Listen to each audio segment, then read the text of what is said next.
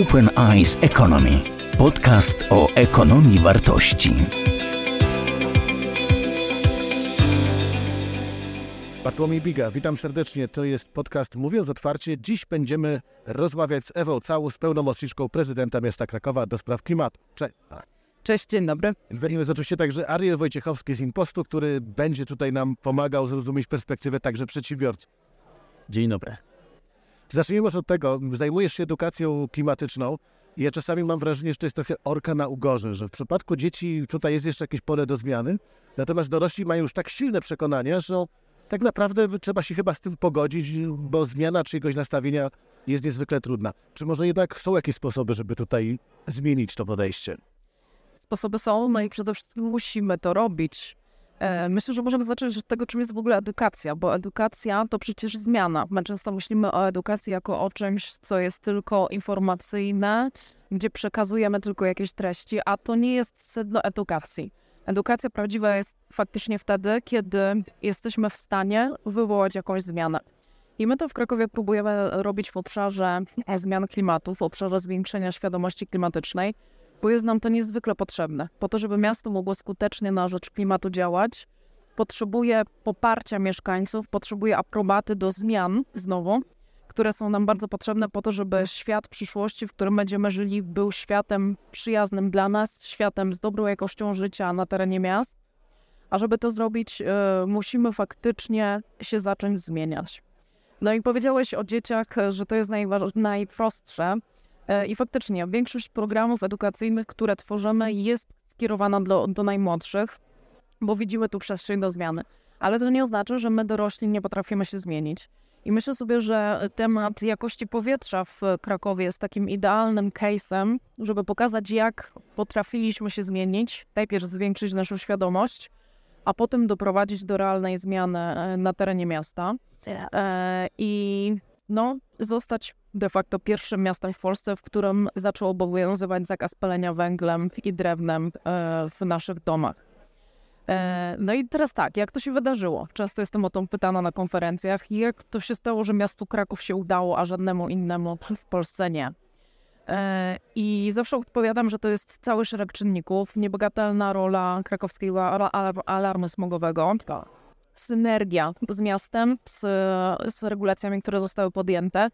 No i wreszcie z kampaniami, ze zwiększeniem świadomości mieszkańców, którzy zaczęli myśleć w ten sposób. Jakość powietrza jest zła, to ma wpływ na nasze zdrowie, musimy to zmienić, bo nie chcemy żyć w takim mieście. No, wiadomo, że była alternatywa, można się wyprowadzić, po prostu niektórzy tak zrobili, ale większość z nas na szczęście postanowiła się zmienić i doprowadziliśmy do tego, że z około 120 dni smogowych w roku schodzimy do 30-20 w roku. No i to jest niesamowity sukces, ale bez zwiększenia świadomości, czym jest jakość powietrza i jaki ma wpływ na nasze zdrowie, to by się nie udało. Bardzo byśmy chcieli teraz tą zmianę osiągnąć w temacie klimatu, to zwiększenie świadomości, po to, żeby pokazać, że te rozwiązania na rzecz klimatu są nam bardzo potrzebne, a jednocześnie wpływają na jakość naszego życia na terenie miasta. Dobrze, to fajnie, że przywołałaś ten przykład, który ja też bardzo lubię podawać, że coś, co wydawało się niemożliwe, czyli bardzo szybkie tak naprawdę wycofanie z piec w Krakowie tych opalanych węglem. I to jest przykład bardzo pozytywny dla mnie, bo on był przeprowadzony też w taki sposób, że miał chronić tych biedniejszych. Jeżeli ktoś odpowiednio szybko zareagował, dostawał 100% dopłaty do wymiany. Wiadomo, te piece wyższej kategorii, one wiążą się z pewnymi problemami, ale ta pomoc była zapewniona. Teraz kolejnym krokiem, taką dużą, drugą rzeczą, o której się mówi w kontekście ekologicznym w Krakowie, jest strefa czystego transportu, dużo bardziej kontrowersyjna, dużo trudniejsza chyba do wprowadzenia, choćby dlatego, że ci, którzy mają 20-letniego diesla, nie dostaną 100% dotacji na zakup nowego samochodu elektrycznego, to jest prawda niemożliwe. I czy to nie boimy się tego, że przez bardzo, bym powiedział, śmiało wprowadzoną zmianę, bo tutaj będziemy dużo bardziej rygorystyczni niż wiele, nie wiem, miast niemieckich, czy innych państw zachodu Europy, gdzie mamy objąć całe miasto i za chwilę 20-letnie samochody nie będą tam mile widziane. Czy to nie jest tak, że za szybko, że zrazimy ludzi do idei tego, że być może w jakiejś transformacji mogłoby się to udać? Czy twoim zdaniem ten projekt strefy czystego transportu powtórzy sukces wymiany piecy, czy to jednak będzie inna historia? Pozwól, że zacznę od swojego głosu jako mieszkanki. Dla mnie ta strefa, którą zaprojektowaliśmy, no znowu Kraków jest tutaj pierwszy, Warszawa chce nas naśladować, ale dopiero projektuje swoje rozwiązanie. Nasze już jest na etapie wdrożenia i to nie po raz pierwszy, bo pamiętajmy, że myśmy mieli już próbę, która się nie powiodła na terenie Kazimierza, więc mamy już doświadczenia, wyciągnęliśmy wnioski z błędów, czy jakby odbioru tych rozwiązań, które zostały zaproponowane do tego docelowego rozwiązania. Jako mieszkanka chcę powiedzieć, że dla mnie to dalej za mało. Te postanowienia, które są, no właśnie, dotyczą najgorszej klasy samochodów. Trochę można to porównać przy jakości powietrza do tych kopciuchów, o które teraz walczymy, żeby w naszym obwarzanku zostały zlikwidowane, czyli już najgorszego z najgorszych rodzajów, w tym przypadku samochodów. I to jest dla mnie zupełnie ten sam case. To znaczy te samochody szkodzą naszemu zdrowiu. Ja lubię poruszać się pieszo po Krakowie, poruszam się na rowerze, poruszam się komunikacją miejską i nie chcę wdychać tych spalin, które mają realny wpływ na moje zdrowie. I uważam, że wprowadzane rozwiązania są w ogóle nieradykalne. Tylko właśnie w pierwszym roku teraz, w 2024, od 1 lipca, chcemy zabronić wjazdu samochodów najgorszej klasy. Ale proszę zobaczyć, że to nie jest tak, że tylko zabraniamy, bo my dajemy rozwiązania osobom, które chcą wjechać na teren miasta i się przemieszczać po nim. To nie jest tak, że teraz, jeżeli mamy takie auto, to nie mamy wyboru poruszania się i w ogóle nie możemy się poruszać po Krakowie. Możemy zostawić ten samochód poza granicami miasta, przesiąść się na komunikację miejską i spokojnie przemieszczać się po terenie miasta. To jest też trochę pytanie o to, o nasze prawo własności, prawo do tego, co nam przysługuje. Ja pamiętam, być może Bartku też pamiętasz taką sprawę też z terenu Krakowa, gdzie sąd administracyjny wydał orzeczenie o tym, że wcale nie jest tak, że mamy prawo do miejsca parkingowego przed naszym domem, jeżeli mieszkamy w centrum Krakowa. Jeżeli decydujemy się na pewne wybory w sposobach komunikacji, w wyborze miejsca do życia, to musimy to brać z konsekwencjami tego wyboru. W innych miastach europejskich są całe dzielnice, gdzie ruch samochodowy jest ograniczany do zera. Jakby droga nie jest pierwszym, o czym myślimy, kiedy budujemy infrastrukturę nowej dzielnicy czy nowej przestrzeni. I myślę, że dobre dla nas będzie, jeżeli te konsekwencje przyjmiemy jako być może dla nas minus jakieś ograniczenie, ale jednak dobra wspólnego, które ma służyć nam wszystkim. Rozmawiamy w takim ciekawym kontekście. Jesteśmy na Open Eyes Economy Summit. Tutaj pewnie większość osób jest przekonana do tego, o czym mówimy. Kilkaset metrów dalej za chwilę chyba ma się zacząć protest tych, którzy uważają, że strefa czystego transportu nie jest dobrym pomysłem. Podobno pod jubilatem coś takiego ma się dziać. No i teraz, jak to rozstrzygnąć? Referendum to byłoby dobre rozwiązanie twoim zdaniem, czy niekoniecznie? To znaczy dla mnie tutaj mamy do zważenia dwa dobra, czyli na jednej szali mamy nasze zdrowie, faktycznie dokładnie tak samo jak w przypadku rozwiązań odnośnie powietrza przy piecach. I po drugiej stronie ograniczeń, które jednak nie wiążą się z tym, że nie mamy możliwości poruszania się po mieście, tak jak wcześniej powiedziałam. Plus mamy różne wyjątki w przypadku osób niepełnosprawnych, w przypadku osób po 70 roku życia, więc można powiedzieć też, że te grupy wykluczone w procesie długiego formowania zasad naszej strefy czystego transportu zostały zaopiekowane, więc ja rozumiem, że część osób może powiedzieć, że jest coś im odbierane, ale uważam, że jest to, że po drugiej stronie, na drugiej szali mamy dużo większe dobro, o które musimy zadbać dla nas wszystkich. Mamy niepełnosprawnych, mamy osoby po 70-tce, są jeszcze jakieś wyjątki, samochody zabytkowe, one mogą wjeżdżać. To teraz porozmawiamy o takich problemach, których miasto samo nie rozwiąże, gdzie potrzebuje rozsądnego partnera po stronie biznesowej. I bardzo się cieszę, że koło mnie siedzi Ariel, który ma trochę doświadczeń, reprezentuje firmę InPost, która jest zainteresowana tym, żeby współdziałać z miastem. W końcu jedno i drugie jest ze sobą połączone w sposób nierozerwalny. Porozmawiajmy o tym, jakie już mamy te doświadczenia i o tym, co jeszcze możemy zrobić. InPost generalnie interesuje się troską o środowisko, to chociażby świadczy o tym, jakie innowacje wprowadzamy przy naszych maszynach, jak chociażby czujnik jakości powietrza, które także w maszynach w Krakowie wspomagają monitoring jakości powietrza, czy przy okazji stref czystego transportu, czy jako samych w sobie rozumianych montujemy na naszych dachach zielone dachy, rozchodnik, czyli czynną biologicznie roślinność, która wspiera nie tylko jakość powietrza, nie tylko zmniejsza efekt miejskiej wyspy ciepła, ale chociażby wspiera też retencję, małą retencję wodną.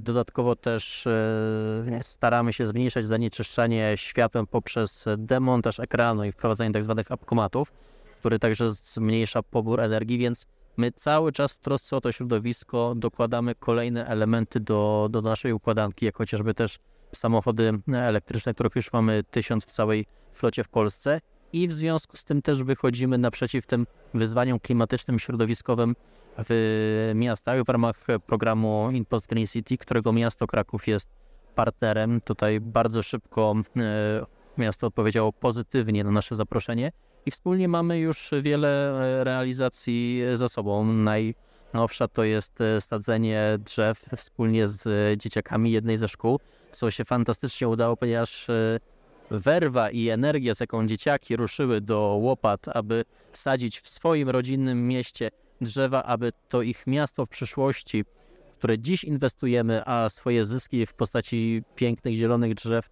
będzie miało w przyszłości, jak one już będą dorosłe i miały swoje dzieci, jest naprawdę dużą nadzieją i dużą wiarą w to, że faktycznie pójdziemy w tym dobrym, zielonym kierunku. I tak jak mówiłem też w wcześniejszych rozmowach, nic nas nigdy nie zastąpi samorządu i nigdy nie powinien tego robić. Natomiast biznes może i chce wspierać miasta, dlatego że też jesteśmy mieszkańcami tych miast.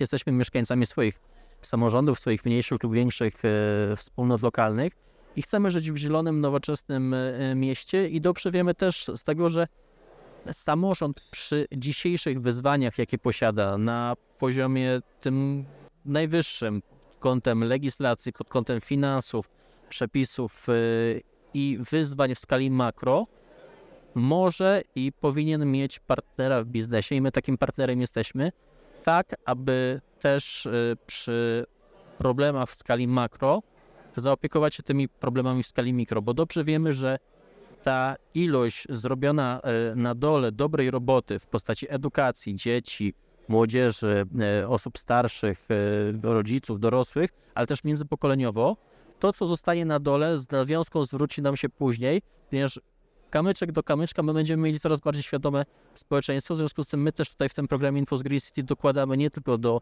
najbardziej zielonych inicjatyw, jak chociażby sadzenie drzew, czy chociażby monitoring jakości powietrza, ale też dokładamy te kwestie edukacyjne tutaj i chociażby z miastem właśnie na naszych maszynach zrobiliśmy kampanię edukacyjną dotyczącą niby prostej rzeczy, niby wiadomej, którą wynosimy z domu, a mianowicie wyrzucania śmieci. I zrobiliśmy kampanię edukacyjną Weźże śmieci ze sobą, tak aby tutaj pod naszymi maszynami nie zaśmiecać tej pięknej przestrzeni miejskiej w Krakowie. Ja tylko chcę powiedzieć, że bardzo się cieszę, że jakoś z automatami paczkowymi coraz bardziej wiążą się drzewa, bo to i wy, i wasza konkurencja wiążą te dwa projekty ze sobą i to jest, wydaje mi się, bardzo dobre. To teraz próbujmy zrobić tak, żeby z tego podcastu wyniknęło coś konkretnego. Jakie samorząd, szczególnie ty jako osoba zajmująca się edukacją klimatyczną, masz oczekiwania do firm takich jak InPost? Faktycznie chcemy współpracować z firmami, bo uważam, że ta synergia między walorami, które niesie ze sobą biznes, a tymi, które niesie ze sobą miasto, może przynieść dużo dobrego.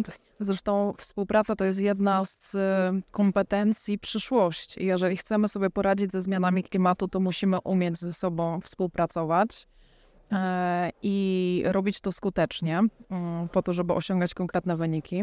Zapraszam InPost do krakowskiego projektu Pakt dla Klimatu. Mamy taką współpracę w mieście pomiędzy biznesem a miastem, w którym właśnie biznes zobowiązuje się do tego, że raportuje, pokazuje efekty No i realizujemy też wspólne projekty różnego rodzaju właśnie przy okazji tego paktu. Zapraszam do Krakowskiego Centrum Edukacji Klimatycznej, które jest takim hubem, takim naszym centrum właśnie działalności naszej miejskiej dla klimatu. Tutaj mamy współpracę z różnymi miejscami, które chcą edukować, mają swoje programy, staramy się to pokazywać w różnych obszarach, bo temat zmian klimatu to jest wielowątkowy aspekt dotyczący i energii, i transportu, i wody, i tego, jaką mamy zieleń w mieście, jak z niej korzystamy. Szalenie dużo aspektów, więc jeżeli tylko będziecie chcieli, to zapraszam do włączenia się w te działania albo zaproponowania własnych. Chciałem to podsumować w ten sposób, że przykład, Bartku, to o czym powiedziałeś, zieleni w ogóle przy paczkomatach czy przy automatach paczkowych, to jest przykład tego, że nie trzeba doregulowywać biznesu, tylko wystarczy z nim porozmawiać i mądrze tymi zmianami zarządzać, a nie narzucać coś odgórnie. I to, co bym chciał tutaj podpowiedzieć też i powiedzieć, to jest to, że odpowiedzialny i świadomy biznes i odpowiedzialna i świadoma firma, jaką jest InPost, mająca naprzeciwko siebie otwarty samorząd, otwarte miasto, naprawdę może robić fantastyczne rzeczy, bo przy spotkaniu się takich dwóch podmiotów nawiązuje się rozmowa, która zawsze będzie lepsza od przepisów, regulacji i rzeczy, które sztucznie powstają, a nie wynikają z potrzeb.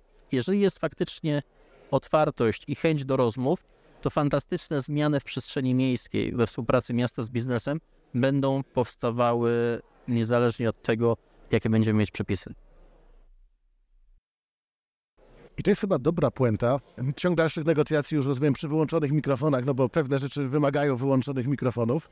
Bardzo dziękuję za tą rozmowę. Ewa Całus, Ariel Wojciechowski, Bartłomiej Biga. Podcast Mówiąc Otwarcie. Do usłyszenia. Dziękujemy.